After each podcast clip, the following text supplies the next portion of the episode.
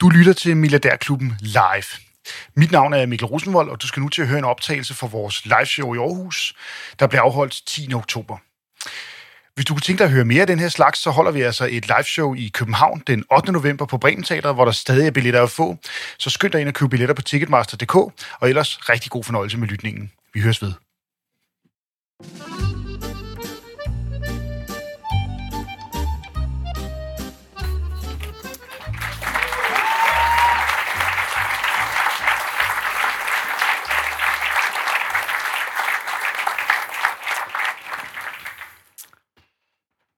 God aften, og rigtig, rigtig velkommen til Milliardærklubben Live.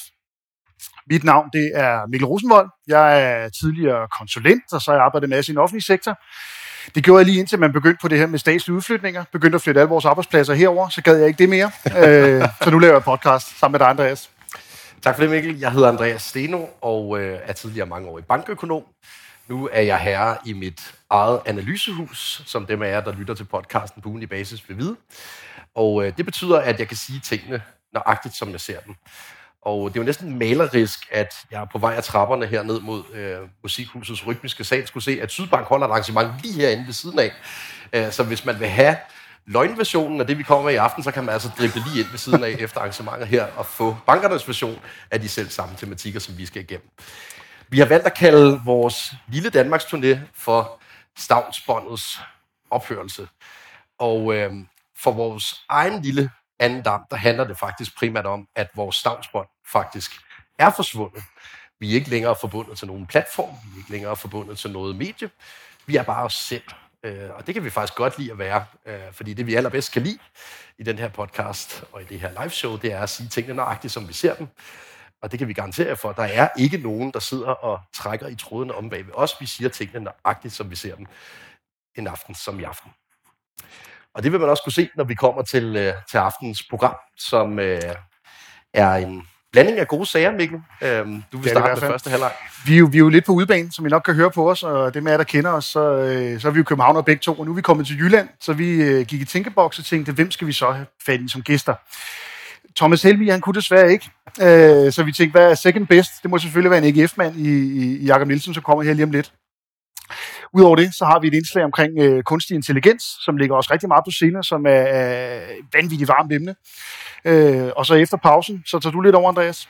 Ja, så har vi øh, en nu socialdemokrat, tidligere politikken ansat øh, Magnus Barsø med, til at diskutere øh, alt det, som banken ikke fortæller.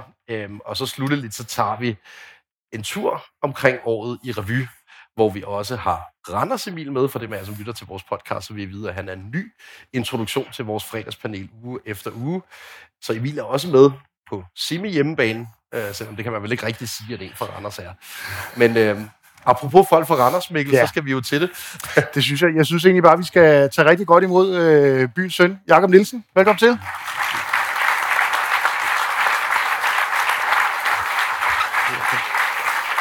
Tak. Tak for det, Jacob. Ja, Jacob, du er egentlig mere på hjemmebane end os her, men øh, og alligevel har vi lidt afstand her. Det er altså ikke, fordi vi frygter, at Jacob har corona, eller fordi vi prøver, prøver at lege Putin her. Det er, det er egentlig mest, så I også lige kan se vores slideshow samtidig, så sådan over er vi jo. Øh, Jakob, vi er super glade, fordi du vil være med os i dag og tale lidt om øh, fodboldøkonomi og oplevelsesøkonomi. Fordi fodboldsøkonomien er jo en af de brancher, eller fodboldbranchen, en af de brancher, der er kommet rigtig godt ud af coronaens stavnsbånd, hvis man kan kalde det det. Øh, AGF har i øh, enormt høje tilskuertal, øh, og har også boomende kommersielle indtægter. Og det er noget, det vi godt vil prøve at vinde med dig i dag, fordi da, da vi lagde øh, ude på vores Facebook-profil, at vi skulle tale med, med dig til vores live show, så sagde jeg at tale lidt om fodboldøkonomi, så griner folk jo af fodboldaktier. Det er jo sådan en stående joke, at det svarer til at købe aktier i SAS, stort set. og, øh, og hvis man kigger på AGF's aktiekurs, vælger vi lige at smide hovedet på det her som det første. øh, så, så, så er det jo også en lidt sørgelig, øh, øh sørgelig omgang. Øh, det er ikke nødvendigvis et helt retvisende billede, fordi meget af det kommer fra, fra, fra de første emissioner, det er 90'erne. Øh, men Jacob, øh, hvordan går det egentlig i AGF? Hvordan går jeg har det? At det ligner jo, som om vi er døde der, må man sige. men, øh, men jamen, øh, det ved jeg ikke, vi glemte lige lidt overtid øh, i forgårs, øh, men, men bortset fra det, så har vi da meget godt øh, trænger til en, en sejr igen. Øh, men sådan grundlæggende, som administrerende direktør, så har man jo lidt længere briller på, selvom man bliver mindet om hver søndag, øh, uanset om man vinder eller taber, så, øh, eller spiller uafgjort for den sags skyld. Så øh, jo, jeg synes, det øh, overordnet går rigtig godt. Godt at høre. Øh, Andreas er jo som, som sagt fra København, så vi måtte lige slå op, hvor, hvor, hvor Randers kommer fra. så fandt vi, et, eller hvor Randers ligger hen, så fandt vi det her citat, øh, som er sådan lidt øh, no shit Sherlock måske, AGF har større potentiale end Randers. Øh, men, men man må sige, at I har, I har for alvor begyndt de sidste par år at udnytte det her, øh, det her potentiale. Øh, vi fandt også et andet klip fra, fra den gode Jan Skovby, øh, der er skrevet en historie i 2014. Jeg tror, det er lige inden, øh, lige inden nedrykningen det år. Kan det ikke passe? Øh, hvor AGF kom ud med et nyt kæmpe underskud, og, det, og oven i det jo altså øh, øh, røg ned i første division. Det var vel et meget godt tidspunkt for dig at, at, at tage over på?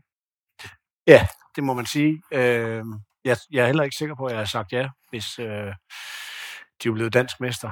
Øh, jeg har nok heller ikke fået tilbudt jobbet, men, men, øh, men det, det, det var en fed udfordring. Det er det stadigvæk. Øh, og man skal også forstå, at det er en meget traditionsrig klub, som måske først der var moden til øh, en forandringsledelse, øh, som jeg så øh, ja, er blevet, blevet sat i spidsen for øh, der i sommeren øh, 14. Det er lang tid siden efterhånden, men, men, øh, men de der tre nedrykninger på otte år, de gjorde vel egentlig, at, at tiden var, var moden, og ikke mindst nogle, øh, nogle sind i omkring klubben øh, var klar til nogle forandringer, som måske har været sværere at forandre og få implementeret tidligere. Jeg kan godt sige, nu kommer jeg også selv lidt fra, fra fodboldbranchen, og tilbage der i, i, i midten af 10'erne, der var AGF jo lidt en stående joke rundt omkring. Alle vidste, at potentialet var der, som du også sagde lige før, men, men man undrede sig lidt over, hvad er det egentlig, der foregår derovre. Et af de tidspunkter, hvor, hvor, hvor det sådan begyndte at gå op for folk, at nu sker der altså noget i AGF, det var kan jeg huske, da I lavede aftalen med Dansk Supermarket Group, eller Selling Group, som det hedder det i dag. Hedder det, i dag. det var sådan en partner, som mange tænkte, okay, hvordan kan de lande dem? Det var på niveau med dengang FCK landede Carlsberg næsten. Øh, og for mig er det sådan et eller andet symbol på den her rejse, jeg har været på med at styrke de kommercielle indtægter. Virkelig prøve at tage igennem, hvad var det, I gjorde fra dengang i 14 og, og, og til det historiske rekordoverskud, I står med her i 23-24 på den kommercielle del? Ja, det var, det var mange ting.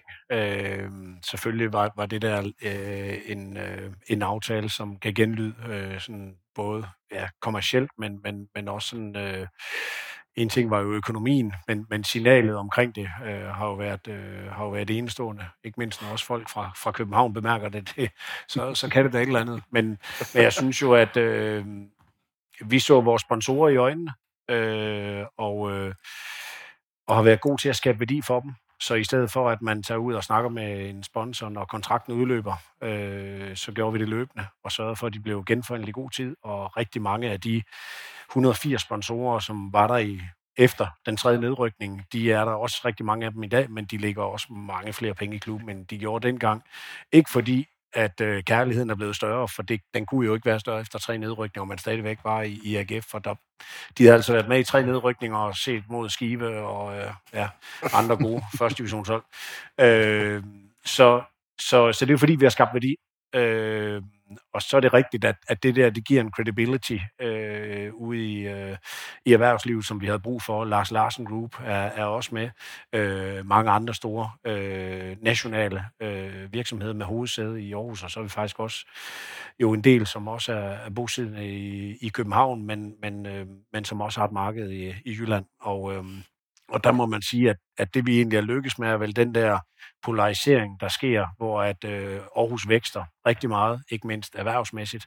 Øh, så vi er heldige med, at øh, AGF er så stærkt et brand, at øh, når man beder en hvilken som helst dansker, eller skal sige, kalde det en gennemsnitsdansker, om at, hvad det første, de kommer i tanke om, når man siger Aarhus, så, så er det faktisk AGF. Øh, og det ved erhvervslivet også godt, og derfor så, øh, så har vi været heldige og dygtige, og har rigtig mange dygtige medarbejdere ansat.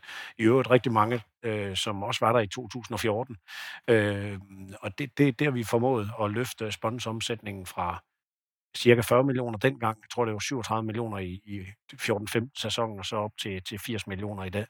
Øh, og det er, det er rigtig godt, fordi at kapitalgrundlaget jo i bund og grund er det samme. Det er den samme fodboldkamp, der bliver spillet. Det er den samme leje, du betaler til stadion. Det er de samme lounges, og det er stort set den samme medarbejderadministration, øh, der, der skal til at vedligeholde de øh, partnerskaber. Så, øh, så det, er en, det, er en, det er en stor indtægtskilde for os, som vi kan investere i det sportslige setup og I, øh, det virker også til, at I kom rigtig godt ud af coronaen. Den var rigtig hård for fodboldbranchen. Der var øh, lukkede stadions, der var spillere, der fik corona ikke måtte spille, og det var svært også at samle sponsorer til de arrangementer, som de i, grund, i bund og grund også, øh, også betaler for.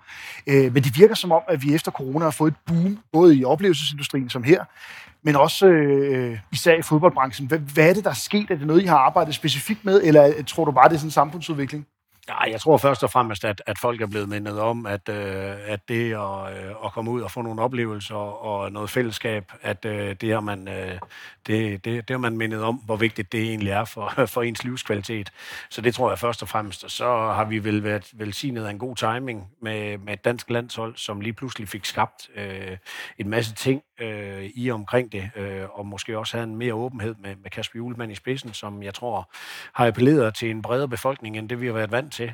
Øh, ved os, der kunne vi jo se det helt markant i form af, at vi havde storskærmsarrangementer på, på Sears Park, som var udsolgt hver gang, og det betød, at vi havde over 20.000 til, til de danske kampe. Jeg tror faktisk, det var 25-30.000, vi havde til de her storskærmsarrangementer, der sad udenfor og kiggede på, på landsholdet, men havde fællesskabet, og Bayern, de flød jo ud over det hele hver gang, der blev scoret. Det blev lidt for meget, men det var i hvert fald et fællesskab, som ville noget, og som jeg tror har tiltrukket rigtig mange øh, nye målgrupper, øh, specielt øh, det kvindelige segment, piger i alle aldre, øh, er kommet til fodbold, og det betyder også, at familieoplevelsen på den måde bliver forstærket, at man ikke mere snakker om en far-søn-oplevelse, som dengang i dag dreng, men at det egentlig er en, en, en total familieoplevelse i dag.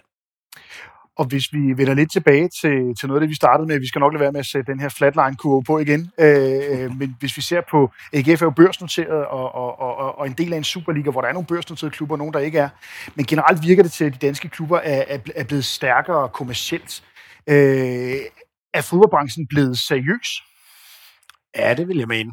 Øh, hvis du tænker det som et investeringsobjekt, så, øh, så, så er det jo tydeligt, fordi det er jo ikke længere bare en, en øh, hvad skal jeg kalde det, en, en hobbyaktie. Øh, der er ingen tvivl om, at vi har 10.000 aktionærer, langt, langt størstedelen af dem, det er fans, som har gjort det for at bakke op i nogle af de mange emissioner, der har været i, i klubbens øh, historie. Men øh, jeg tror, det var senest øh, i sidste uge, at økonomisk ugebrev egentlig behandlede vores, øh, vores aktie, øh, hvor, igennem vores, vores årsresultat. Ja. Øh, ja, faktisk den ja, der. præcis. Ja. Og, og det, man så, det, det, det sidste, der står jo med disse tal, øh, det der egentlig bliver sagt, der er jo, at, at man egentlig skal anskue fodboldaktierne, og ikke kun AGF, men sådan generelt, at, øh, at de øh, fodboldklubber, der er børsnoteret i, øh, i Danmark, at dem skal man nok tage mere seriøst øh, som en investering end tidligere, og at det ikke er lige så risikofyldt. Så du i hvert fald kunne se øh, lignende kurve som vores. Vores er jo lidt stabil, men jeg synes også, din, din øh, lodrette aktie der, den, den var måske ikke helt barmhjertig ved os. Nej, det, det, det vil jeg meget gerne gøre. Ja, jeg tror, vi har tredobbelt, nej, hvad har vi? En, øh, jeg tror, den var nede i, i 0,18, og nu ligger den stabil omkring øh, 0,60. Øh, og det, det, det er også det, den bliver vurderet til. Øh, jeg tror faktisk stadigvæk, den er under indre værdi. Så jeg synes, det er en stabil aktie, og har været det i, i en årrække. Øh, men det er også, fordi vi har nogle rigtig, rigtig gode aktionærer, øh, specielt de store aktionærer, som ikke sælger ud, men som har gjort det for en langsigtet investering, og det, det er jeg faktisk rigtig stolt over. Mm. Jeg synes også, at man kan se øh, den generelle udvikling gå i den rigtige retning i de fodboldklubber, der er børsnoteret i Danmark. Øh, min erfaring fra aktiebranchen øh, tyder også i retning af, at, at man i hvert fald historisk har set på fodbold som en vanskelig investeringscase, hvis man rent faktisk var professionel og skulle beskæftige sig med at investere. Men der er ved at komme en lille smule andre boller på suppen. Øh, når man ser på den langsigtede graf over jeres aktiekurs, Jacob, så ligner det, at man skal have defibrillatoren frem. Ikke? Men, ja. men øh, der er faktisk, når man kigger lidt ned under motorhjelmen og tager et lidt kortere tidsperspektiv i det her, nogle positive tendenser, som er blevet bemærket. Også blandt folk, som bruger deres arbejdsliv på at investere. Øh, og det, øh, jeg er selv fodboldglad privat øh, og har bemærket den tendens, og øh, også blandt de professionelle investorer derude. Så jeg synes, det er en, det er en super interessant tendens, som også rammer både AGF, København, Brøndby osv., hvem der er på børsen. Og når vi taler det lidt mere langsigtet perspektiv for AGF, så, så kan vi jo ikke komme udenom øh, Skovens Arena. Øh, jeg ved ikke, om det bliver det fremtidige navn. Der kommer vel nok et eller andet sponsornavn på, hvis man kender det her over Jylland. Men øh, nej, det bruger man også i København. Øh, men det er et vanvittigt spændende projekt, især sådan nogen som os, især dig, Andreas, der godt kan lide at komme ind i parken. Der, der kæmper man med at få vandet plænen, og man, man, man må ikke hoppe på nogen af tribunerne. Jeg ved ikke snart ikke, hvad der er galt derinde, det vil være faldfærdigt. Men det her er vel nærmest et af de, et af de eneste stadionprojekter, øh, der, der er sådan for alvor i gang i Danmark i øjeblikket. Men, hvad er det, øh, I får på den kommercielle bane med, med jeres nye stadion? Jamen, vi får jo, at vi kan udnytte det potentiale, som, som Aarhus og, og også øh, tillade mig at sige, øh, de kommuner, der er omkringliggende, øh, for ikke at bare tale regionen, men så, så lad os bare tale som, som store Aarhus, øh, egentlig har potentialer, som jo er beskrevet af rigtig mange. Øh, det potentiale, byen har, det, det, det, det fortjener et bedre stadion, og det er ikke kun vores fans, det er også øh, alle øvrige segmenter herunder, ikke mindst den, som står for cirka 80 procent af vores kommersielle indtægter, nemlig vores partnerskab og vores sponsorer. Så vi går jo fra at have 500 pladser i loungerne. Øhm, så har vi nogle haller, vi også tager i brug øh, til kampene, men, men ellers så har vi 600 øh, VIP-pladser, kan du kalde det, med en, med en god bespisning, men hvor de sidder på meget, meget få kvadratmeter, til at vi får 3.000 øh, pladser på, på det nye stadion, op til 3.000 pladser, som bliver en helt anden øh, oplevelse. Øh, vi kan differentiere det meget mere. Vi kommer til at se en VIP-oplevelse, som man ellers kun kan opleve i USA og de allerstørste stadions i Europa, som vi har været på besøg hos.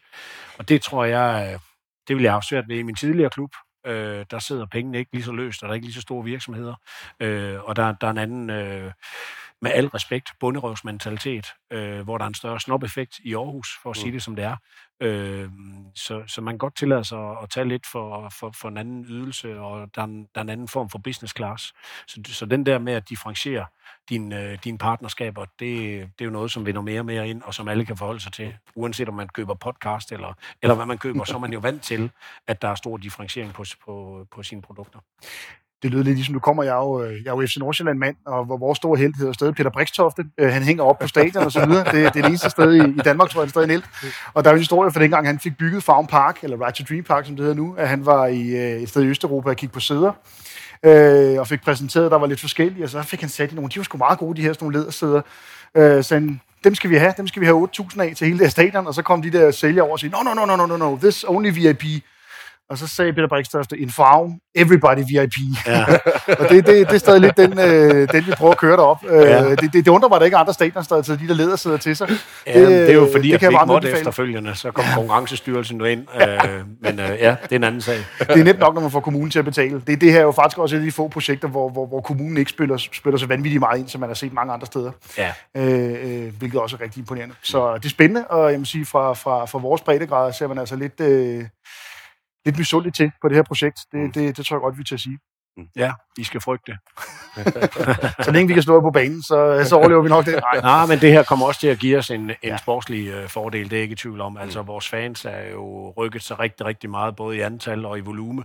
Altså, uh, den, den, den, den stemningsskabende uh, del er, er blevet en fantastisk uh, omdrejningspunkt omkring vores kampe.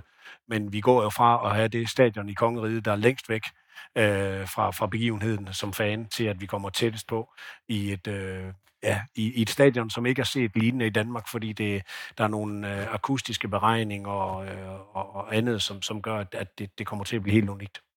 Det ser også simpelthen bare så fedt ud, bare man ser det på en grafik som det her. Så ja, det ser vi altså frem til. Er det i 2026, det åbner? Ja, det er aftalt. Og det, er aftalt. Øh, det bliver det første, det første bygningsværk i Aarhus, der holder sin tidsplan. det er hermed lovet øh, ja. foran dig med, med, med adskillige tilskuere som publikum. Åh, oh, nu kommer vi i gang for langt her. mm. det sidste, jeg godt kunne tænke mig at høre dig til, Jacob, og øh, nu kobler vi altså lige Mikkel af, fordi han bliver en partskilde i den her diskussion. det er ikke så længe siden, at vi havde en meget, meget prekær handel i dansk fodbold med FC Nordsjælland, der solgte en spiller via en belgisk klub til Frankrig. Han hedder Ernest Nuama. Han skal spille i Festerlo, tror jeg klubben hedder, og skal så efterfølgende lejes ud til Lyon, som egentlig er den reelle aftager af øh, Ernest Nuama fra FC Nordsjælland. Der, hvor jeg er på vej hen, det er, at der er nogle penge på spil i den her internationale fodboldverden, som også er under overvågning fra forskellige finansielle fairplay-systemer. Så hvis vi skal starte i helikopterperspektivet, Jakob, hvor ser du dansk fodbold i den her internationale skæring, hvor vi er en del af en fødekæde til klubber, som er på mere eller mindre tynd is i forhold til de her finansielle fairplay-regler? Jeg synes, det er rigtig svært. Mm. Øh, en ting er min egen personlige holdning, noget andet er jo, øh, at jeg også varetager en, en klub og, og nogle aktionærers øh, holdning. Øh, jeg tror nu ikke, at det er fordi, de er så forskellige fra hinanden. Vi er rigtig glade og faktisk stolte over den, øh, den ejermodel, vi har i øjeblikket, men jeg kan jo ikke bestemme, hvem der ejer øh, AGF. Øh, jeg synes, det er et problem, når øh, spilleragenter kan eje fodboldklubber. Jeg synes, det er et problem, når folk, som øh, har ja, foretaget øh, krigeriske handlinger, eller for den sags skyld øh, diktatoriske øh, handlinger, at de går ind og skal på den måde sportswashing. Øh, det, det synes jeg kan være et problem, men det er jo også sådan, at så må man jo som fan gøre op med sig selv, om man vil være en del af det. Jeg, øh, jeg synes det er også det er et paradoks, når øh, Jan Bæk øh, har støttet Brøndby så meget, som han har, og været med til at give dem et dansk mesterskab, investeret meget, meget risikovilligt, at øh, når han så vælger at sælge, som der står om helt frit for, at, øh, at han så på den måde skal udskammes. Øh, det, det synes jeg er lidt paradoxalt. Øh, man kan have mange andre holdninger til, hvad, hvad man skal foretage sig i fodbold og alt muligt andet, men i bund og grund, så er det jo sådan, som tilhænger af en fodboldklub, så må man jo så gøre op med sig selv, om man så vil være tilhænger et andet sted, om man kan leve med mm. den moral eller det kodex, der ligger bag det ejerskab. Øhm, så er der hele snakken i forhold til third part ownership, og at man har øh, hvad skal man sige, i, i den her spillersag, uden at jeg, jeg kender den ikke godt nok til, at jeg vil gå ind i den, og jeg, jeg ved også bare, at jeg har Jan Larsen i røret øh, lige efter showet her, hvis, hvis det er. Øh, så så øh, det, det, det har svært ved lige at forholde mig til, men, men jeg synes generelt, vi har et problem, hvis først øh, sportens integritet, den rykker sig. Og det er der jo ingen tvivl om, at den vil gøre i nogle situationer, hvis ikke man har den åbenhed omkring ejerskaberne. Man ved ikke, hvem der ejer hvem, og øh, der er ingen tvivl om, at øh, trænernes påvirkning øh, i forhold til en holdudtalelse, den bliver mere og mere styret af, hvem der, øh, der har noget ved at få klubben i at skal spille. Og dermed kunne det også godt betyde, at man kunne se en UEFA-kamp med to klubber, som er ejet af den samme, hvor man kan tænke sig til et, et resultat. Mm. Det er jo det helt forfærdelige ved sporten, og det, som er, ja, er hele vores grundsten i den her fantastiske sport, som er verdens mest populære. Øh, og det, det kan være ødelæggende, og det kan, det kan jeg egentlig mere frygte, end jeg lige kan se den liberalske tilgang til det. Den er, den er ikke nær så, så bekymret for. Det, det er markedet, der bestemmer. Jakob, når du ser på det nye stadion, kommersielle aftaler med Selling Group og andre store danske virksomheder med et afsæt i Aarhus, i relief af indtægterne fra transfers til nogle af de her store klubber, som ligger ude i Europa. Hvor rangerer de to i forhold til den? Hvor vigtigt bliver det for jer at kunne sende spillere ud i det her øh, mekka af fodboldklubber, som er finansieret af Emil fra? Øh, jamen, vi, vi, vi, Stig Inge og Bjørneby, vores sportschef, og jeg har diskuteret, hvad gør vi, hvis vi får et tilbud fra en saudiarabisk klub på uh. Patrick Mortensen. Ja. Øh, jamen først og fremmest, øh, så er nødt til at sige, at der er ikke stor forskel på at sælge ham til en saudiarabisk klub eller Newcastle. Altså, de, de, de er jo ejet måske er den samme, ikke? Jo. Eller for den sags skyld til FC Nordsjælland, som er ejet af... Mig bekendt er de ejet af, af det egyptiske familie. Øhm, så så, øh, så jeg, jeg ser egentlig ikke den store forskel, og der skal vi passe på med ikke at blive for moralske. Øhm, men det er klart, hvis jeg, dit spørgsmål i forhold til kommercielle øh, indtægter kontra mm. transfer, jeg vil tro, at hvis du ser bort fra øh, europæiske indtægter, altså forstået som UEFA, gruppespils mm. indtægter mm. og transferindtægter, så, øh, så vil jeg mene, at vi har den, den stærkeste basisøkonomi øh, på de der helt normale indtægtskilder, som har været der i mange, mange år efterhånden. TV-indtægter, sponsorindtægter og matchday-indtægter. Øhm, og det, det er vi rigtig glade for, men vi er jo langt efter. Ikke lige i sommer, hvor vi fik solgt øh, nogle spillere for nogle øh, rigtig fine priser, synes vi selv. Ellers har vi heller ikke sagt ja. Men vi er jo stadigvæk mange, mange millioner efter øh, nogle af de klubber, som vi vil sammenlignes med. Ikke mindst FC København og, og, og Nordsjælland FC Midtjylland, som øh, i lang tid har haft et helt andet indtægtsgrundlag, herunder også i Europa, som vi jo skamligt ikke har, har opnået endnu øh, med, med gruppespil. Prøvet et par gange, men, men det er det absolut ikke blevet til. Og hvis vi først formår det, så, øh, så jeg mener, at, at vi kan blive den magtfaktor, som, øh, som byen øh, ikke bare drømmer om, men forventer. Og hvis vi bare lige skal runde af, øh, nu, nu er det jo nærmest blevet sådan et øh, investeringspitch, vi har fået lavet her til, til hvorfor man skal køre AGF-aktien, så skal vi også lige huske at have med, øh, det har jeg også hørt dig udtalt om, at indtil I kommer ind på, på det her øh, det her nye stadion, der kommer I jo til at spille på en midlertidig stadion i en kort periode. Øh, og det kan vel også komme til at gå ud over jeres kommersielle indtægter? Ja, det, det er der ingen tvivl om, at, at det vil gøre. Vi, øh, vi budgeterer med at fastholde dem. Øh, vi oplevede det under corona, at øh, på trods af, vi var en af de få klubber, som faktisk, vi havde en klausul i alle vores sponsoraftaler, der hed, at hvis vi øh, blev angrebet af virus, der, kom, der stod ikke lige IT, men det var altså det, vi mente. Men, men der var Erhvervsstyrelsen inde og sige, det der, det er den virus, vi mener, der nu hedder øh, covid-19. Og det gjorde faktisk, at vi kunne ikke kompensere vores, øh, vores sponsorer. Vi havde ikke en eneste sponsor, der klagede, der stoppede på grund af det. Alle ville bakke op. Det skal også lige siges, at vi fik den bedste sportslige resultat i, i den øh, coronasæson, så det har jo også gjort, øh, haft en god påvirkning, og vi lavede faktisk en del aktiviteter for dem, som på den måde kompenserede.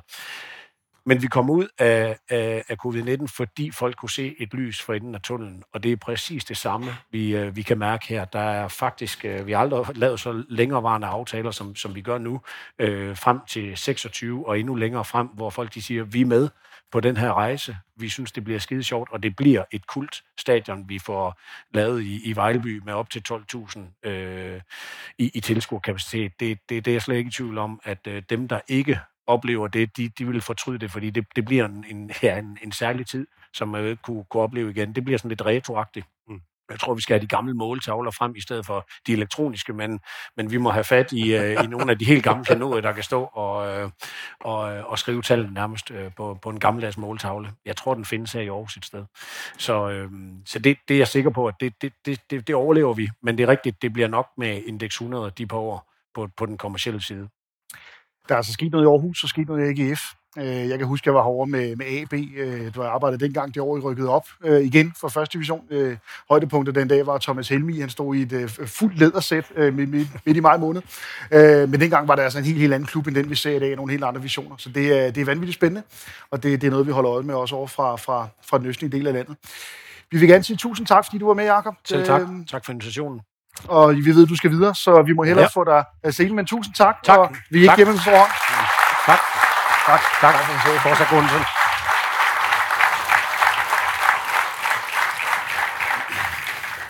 Tak for det. Hej. Det er jo svært at overgå Jakob Nielsen øh, her på hjemmebane i Aarhus, men vi har jo altså også lidt andre emner, Andreas. Øh, et, øh, I hvert fald to jyder, der kommer igen nu. Ja, det er det. Det, det, er det. det ved vi jo godt, kan ja. lige herovre. Øh, og nu skal jeg lige se, om vi har fået lavet total rod i vores rækkefølge her. Det har vi. Øh, det jeg da ikke så meget ved. Der er de. Se, øh, en af de ting, vi taler om også, når vi taler om det her med stavnsbåndet, og, og, og om det, vi vil blive brudt i de her år, det er jo den demokratisering, der sker via teknologi vi har alle sammen sociale medier i dag. Sådan nogle fjolser som Andreas og jeg kan sætte os ind i, et, øh, ind i din stue og optage en podcast. Det var sådan, vi startede. Og man har jo i dag en helt anden adgang til teknologi, og en helt anden adgang til at blive udgivet og blive hørt. Det sidste skud på stammen i den udvikling er selvfølgelig kunstig intelligens. Og det synes vi derfor også, vi skulle, vi skulle tale om i dag. Tale om den demokratisering og den, hele, hele, hele det potentiale, der ligger i kunstig intelligens, og selvfølgelig også potentialet for at tjene nogle penge på det. I den grad. Og jeg tør godt i, imellem venner her indrømme, øh, nu håber jeg ikke, der sidder nogen fra den danske mediebranche herinde, som jeg sælger artikler til. Jeg har ikke skrevet en artikel selv rigtig længe. Altså, jeg bruger chatrobotter til at skrive alt. Øh, så når man tror, nu har Andreas Steno skrevet et eller andet, så ja, jeg har sagt til en chatrobot, skriv det her. Øh, men det er virkelig en vanvittig udvikling, fordi jeg kan skrive langt flere artikler, end jeg plejer at kunne. Øh, lige pludselig kan jeg mene noget nærmest i time, øh, på timebasis, og hvad skal vi egentlig forvente af den her proces? Altså, hvor lander det henne? Skal vi alle sammen bare sidde og bede en chatrobot om at lave alting for os? Eller hvor lander det? Og vi har fundet to, som i hvert fald ved øh, meget om det her, og er nogle af dem i Danmark, som bruger teknologien allermest. Så øh, skal vi ikke byde velkommen til Anders Bæk, som både er investor og kunstig intelligensekspert, og Sasa Kovacevic, som er partner i det, der hedder Obsidian Digital, som også bruger kunstig intelligens dag ud og dag ind i deres arbejdsgang. Velkommen til. Velkommen. Velkommen.